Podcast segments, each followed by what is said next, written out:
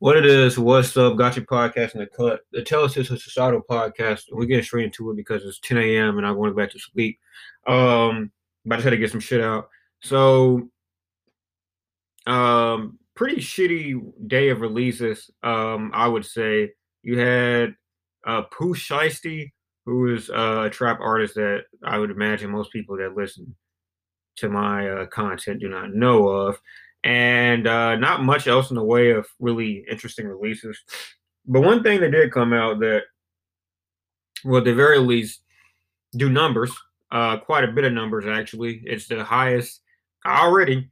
It's the highest stream, or it has the most streams out of any album ever, ever. Um, the Weeknd, the it's highlights, the highlights, uh, keeping in tune title wise with his current theme of lights and all that bullshit, um, and the color red as well. What's significant here is that it is about 20, 18 tracks of the songs that he deemed not the best, but the biggest uh, of his career. And I mean, obviously, just to get to it, I mean, this is clearly a play for to, you know, just boost some streams from his uh, upcoming Super Bowl uh, performance, which I guess that's why I'll start this episode. I know I'm sounding nasally as shit. I don't know. My nose has just been fucking leaking. Uh, pause recently. So two things. A greatest hits album from a guy that's like still, I think, pretty young in his career. Uh, he's kind of shitty. Uh, to me, I don't know any other artist, any other active artist that has a greatest hits already. Like has placed his put his own album out as the greatest hits. So that's from a uh I don't know ethics perspective. I mean, it's kind of shitty, but like I mean, money talks. Uh, B. You know, great when you think about the highlights. You know, you have the time. I know it's his greatest, it's the biggest song, so you can kind of take that. You know, you're gonna get a couple of uh, side eyes from that tweet that says from chart data the the uh, high for incestuous pop fans that need to go get a fucking job. Um, when you have the a tweet that says this is the highest streaming album ever, or wherever the fuck the, the thematic was, um, it's gonna get a couple of views. And then you have, you know, as with Shakira uh, last year, when you have a anything out on your Spotify after doing the performance, gonna drum up some views. He's probably drum up a lot of views because it's gonna be a new album. I mean, Hips Don't Lie, I think did like plus five hundred percent in uh streams. Uh, I think the week after, uh, after she performed it, or during the week after she performed it. So to say to say that it's clearly a marketing, well, not marketing ploy, but clearly a uh, numbers ploy, a sales ploy. Uh, probably pretty true. And then when you look at the track listing, it's the biggest songs. So a lot of people that you know didn't listen to some of these songs in a while, like you know, often or or earned it, um, you know, they're gonna go back like, hey, I really fuck with these over again. I'm sorry, dude. My fucking nose. I don't know. I don't know what's wrong with my nose, bro. But anyway, uh, the point being, they're gonna like probably pr- plays pretty often, and um, get acclimated back to them. And you know, marketing ploy. Now, really, the the crux of what I was trying to do here is say that just you know some some shitter going on in, in this track listing. So you have acquainted from uh, Beauty Behind the Madness, uh, the probably the first truly pop uh, Weeknd project, the, the complete derivation uh, or is that what I'm looking for? Deviation, deviation from um, the Weeknd that I think some of us really came to know in their uh, 2010s. Um, Acquainted is a redone version of the song Girls Born in the 90s, which, if you are young enough to have, or old enough to have remember that, um, it's, it, Acquainted is like the fucking the fucking six hundred dollar stimulus check to girls born in the nineties. Uh, it's just it, it it's years better Be honest with you, uh, it's years better. Uh, and at this point, you know, it's pretty hard. I mean, like, I think we can intentionally, like, his team intentionally keeps it down and delete it whenever possible. Um, there's not too many Weeknd songs that like unreleased that are like artist studio joints um, that I, I really go to listen to, but this one, this one is fucking divine. If you know of any Weeknd songs, unreleased ones that are like some substantially better than this, uh, let me know. And I mean, most of them would probably be pre BBTM because who gives a fuck about BBTM? Uh, and that's the when you look at this, uh, the majority of these songs are that pop Weeknd uh, that a lot of motherfuckers do not like. uh, you know what? I think Weeknd fans are going to generally eat up anything Weeknd for the most part.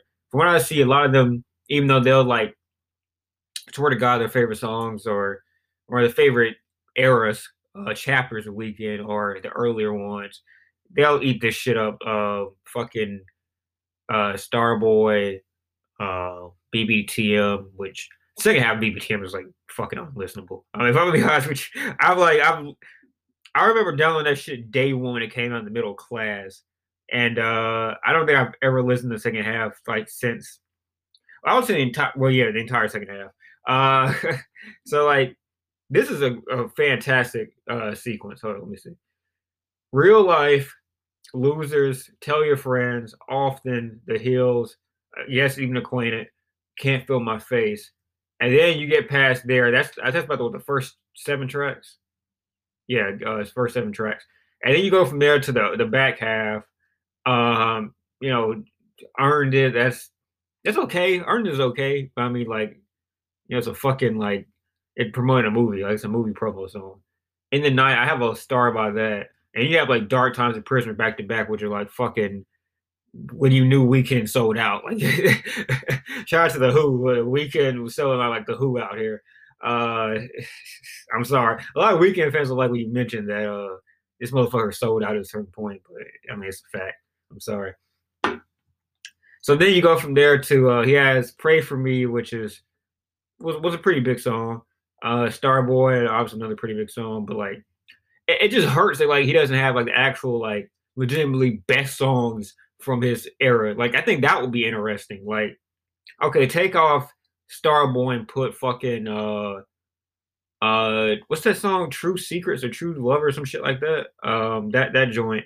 Uh yeah, true true colors. Yeah, true colors. Yeah, that that joint. Um instead of pray for me, put like false alarm or some shit, you know? Uh or or no, you can do another Kendrick song. Uh, what's it called? Side sidewalk you can do that one. That's that's a substantially better song than "Pray for Me." Um, often, I mean, you got you got to fuck with often. Often the hills. Um, instead of "Die for You," which I think is uh, I think it's another Starboy joint if I remember correctly. It might be, it might not might not be, but I don't know. I don't remember that one. Um, just put like fucking I don't know. Put Crew Love, the original version of Crew Love. Yeah, it was Starboy. Okay.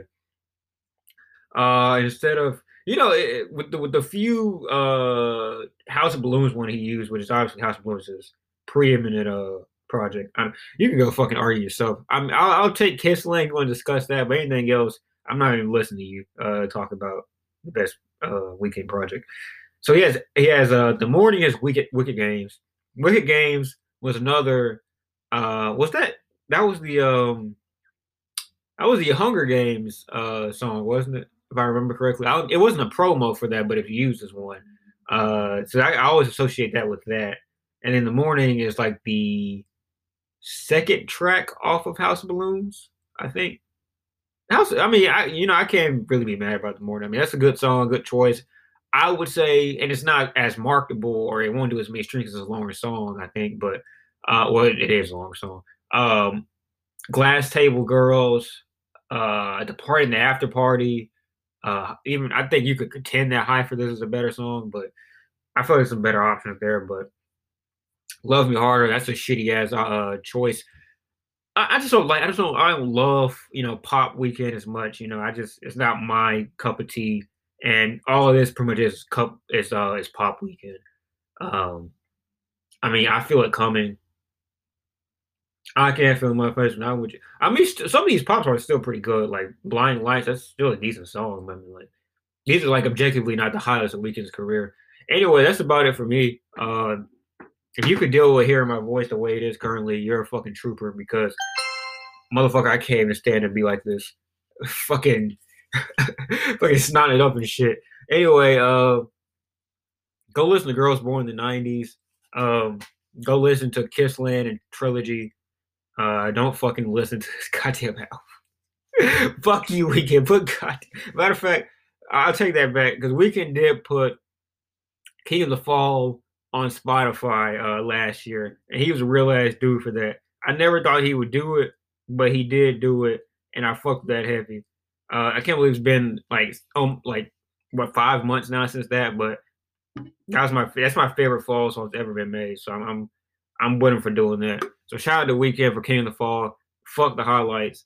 Um, shout out to his Super Bowl, uh, whatever. Please, motherfucking gosh, please fucking play hard for this and that motherfucker. I he can't do it. I know he won't, but God, if you did that, that'd be amazing.